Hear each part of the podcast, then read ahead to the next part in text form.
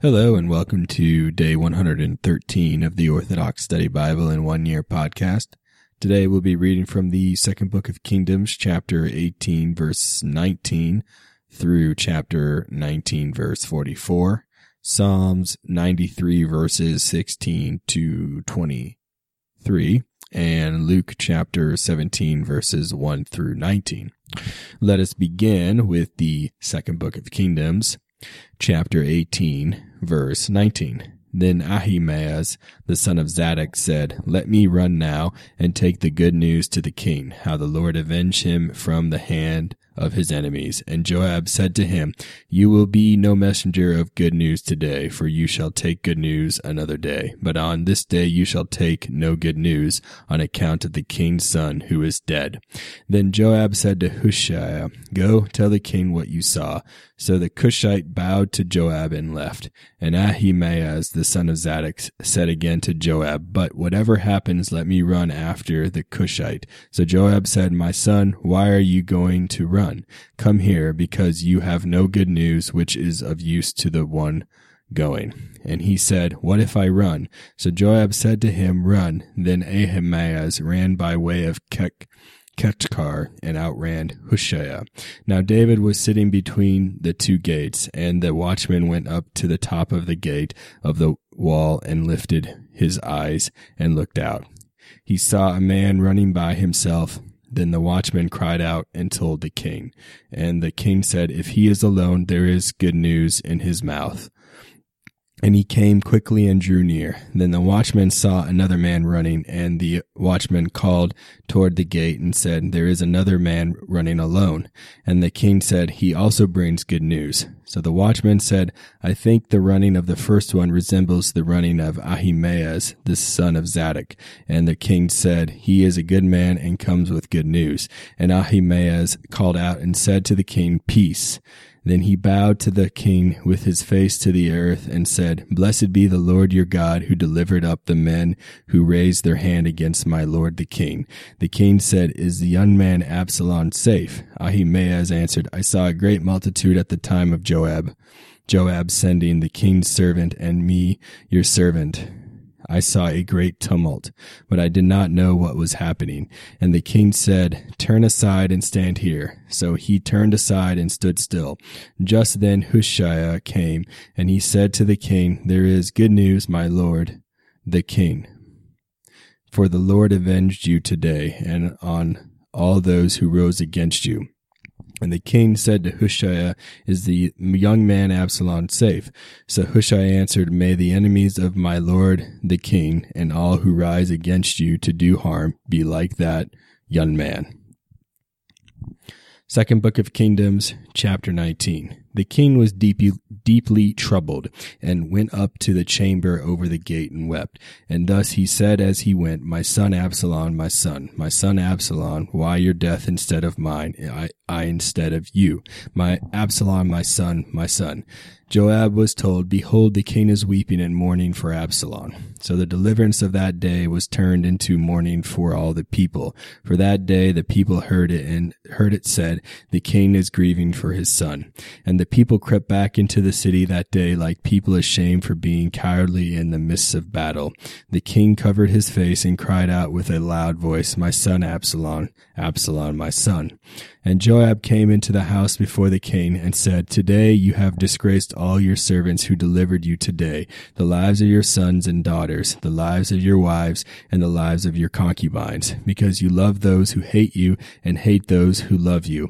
For today you declared that you regard neither rulers nor servants, for I perceive that if Absalom lived and all of us had died today, then it would be well-pleasing to you. Now therefore arise, go out and speak to the hearts of your servants, for I swear by the Lord, if you do not go out today, not one will stay with you tonight, and that will be worse for you than all the evil that has befallen you from your mouth, for befallen you from your youth until now." Then the king arose and sat in the gate, and they told all the people, saying, There is the king sitting in the gate. So all the people came before the king, for Israel fled every man to his tent.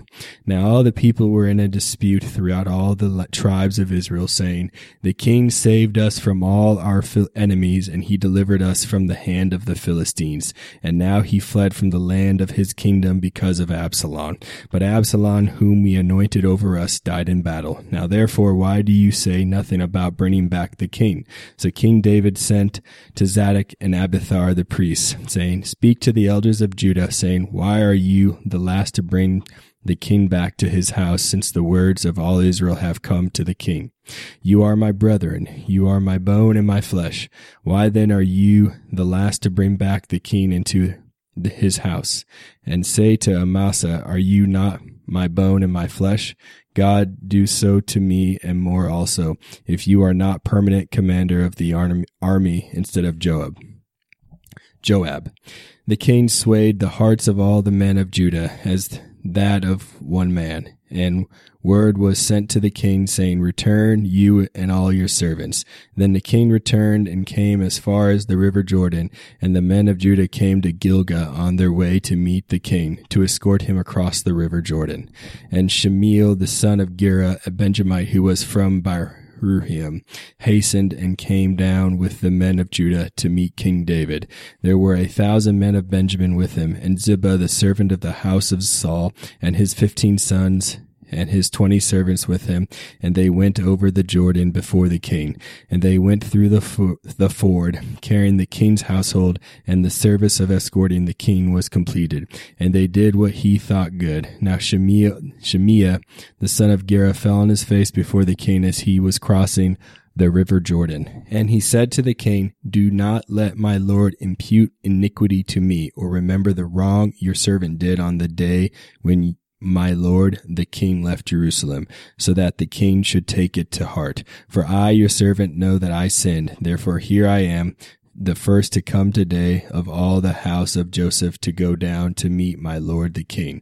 But Abishai the son of Zeruiah spoke up and said, Shall not Shimei be put to death for this, because he cursed the Lord's anointed? And David said, What have I to do with you, you sons of Zeruiah, that you should be adversaries to me today? Shall any man be put to death today in Israel? For I do not know today whether I am king over Israel. And the king said to Shimei, You shall not die, for the king swore to him. Now Mephibosheth the son of Jonathan, the son of Saul, came down to meet the king, and he had not cared for his feet, nor trimmed his nails or his mustache, nor washed his clothes from that from the day the king departed until the day he returned in peace.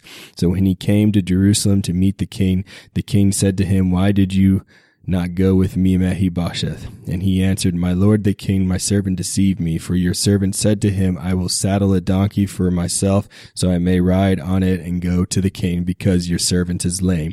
And he deceived your servant to my lord the king, but my lord the king is like an angel of God. Therefore do what is good in your eyes, for all my father's house were but dead men before my lord the king, yet you set your servant among those who eat at your own table. Therefore, what right do I still have to cry out any more to the king? So the king said to him, Why are you still speaking of your affairs? I said, You and Ziba divide the land. Then Mephibosheth said to the king, No, let him take all of it, since my lord the king has come back in peace to his house.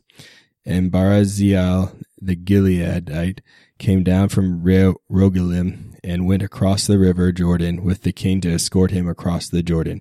Now Bar, Barzillai was a very aged man, eighty years old, and had provided the king with supplies while he stayed at Mahanaim, for he was a very was a very great man.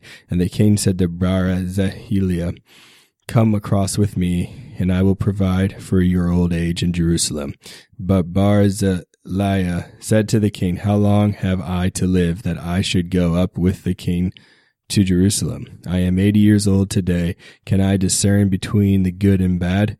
Can your servant taste what I eat or what I drink? Can I hear any longer the voice of sinning men and sinning women? Why then should your servant be a further burden to my lord the king? Your servant will go a little way across the Jordan with the king. Why should the king repay me with such a reward? Let me, your servant, remain and die in my own city near the grave of my father and mother. But here is your servant, Chimham. He will cross over with my lord the king and do for him what seems good to you. And the king answered, Chimham shall cross over with me, and I will do for him what seems good to you. Now I will do for you whatever you ask of me. Then all the people went over the Jordan, and the king crossed, and the king kissed Barzillai and blessed him, and he returned to his place. Now the king went on to Gilgal, and Chimham went on with him, and all the people of Judah escorted the king and half the people of Israel. And behold, all the men of Israel came to the king and said to him, Why did our brethren, the men of Judah, steal you away and bring the king, his household, and all David's men with him across the Jordan? So all the men of Judah answered the men of Israel, Because the king is a close relative of ours, why then are you angry over this matter? Have we ever eaten at the king's expense, or has he given us any gift? And the men of Israel answered the men of Judah and said, We have ten shares in, a, in the king, therefore we are first over you, and we also have a greater right to David than you. Why then do you despise us? Were we not the first to advise to advise bringing back our king? The words of the men of Judah were sharper than the words of the men of Israel. Psalms ninety-three, verse sixteen. Who will rise up for me against evildoers, or who will side with me against the workers of lawlessness? If the Lord had not helped me, my soul would have almost sojourned in Hades. If I said, My foot slipped, your mercy, O Lord, help me. O Lord, according to the abundance of grief in my heart, your encouragement consoled my soul. Shall a throne of lawlessness be present with you, a throne that frames trouble by an ordinance? They shall hunt for the soul of a righteous man and shall condemn innocent blood. And the Lord has become a place of refuge for me and my God, the helper of my hope, and repay their lawlessness to them, and according to their wickedness, the Lord our God shall destroy them. Luke chapter seventeen, verse one. Then he said to the disciples, It is impossible that no offenses should come, but woe to him through whom they do come. It would be better for him if a millstone were hung around his neck, and if he were thrown into the sea, than that he should offend one of these little ones. Take heed to yourselves. If you bother, if your brother sins against you, rebuke him, and if he repents, forgive him. And if he sins against you seven times in a day, and seven times in a day returns to you saying, I repent, you shall forgive him. And the apostles said to the Lord, Increase our faith. So the Lord said, If you have faith as a mustard seed, you can say to this mulberry tree, Be pulled up by the roots and be planted in the sea, and it would would obey you. And which of you, having a servant plowing or tending sheep, will say to him when he has come in from the field, Come at once and sit down to eat? But he will not rather say to him, Prepare something for my supper, and gird yourself, and serve me till I have eaten and drunk, and afterward you will eat and drink. Does he thank that servant because he did the things that were commanded him? I think not. So likewise you, when you have done all those things which are which you are commanded, say, We are unprofitable servants, we have done what was our duty to do. Now it has happened, now it happened as he went to Jerusalem that he passed through the midst of Sam, Samaria and Galilee. Then as he entered a certain village, there met him ten men who were lepers, who stood afar off. And they lifted up their voices and said, Jesus, Master, have mercy on us. So when he saw them, he said to them, Go, show yourselves to the priests. And so it was that as they went, they were cleansed. And one of them, when he saw that he was healed, returned with a loud voice, glorified God, and with a loud voice glorified God, and he fell down on his face at his feet, giving him thanks, and he was a Samaritan. So Jesus answered and said, Were there not ten cleansed, cleansed? But where are the nine? Were there not any found who returned to give glory to God except this foreigner? And he said to him, Arise, go your way, your faith has made you well. Thank you for joining me on day one hundred thirteen of the Orthodox Study Bible in One Year podcast. Tune in next time for day one hundred fourteen.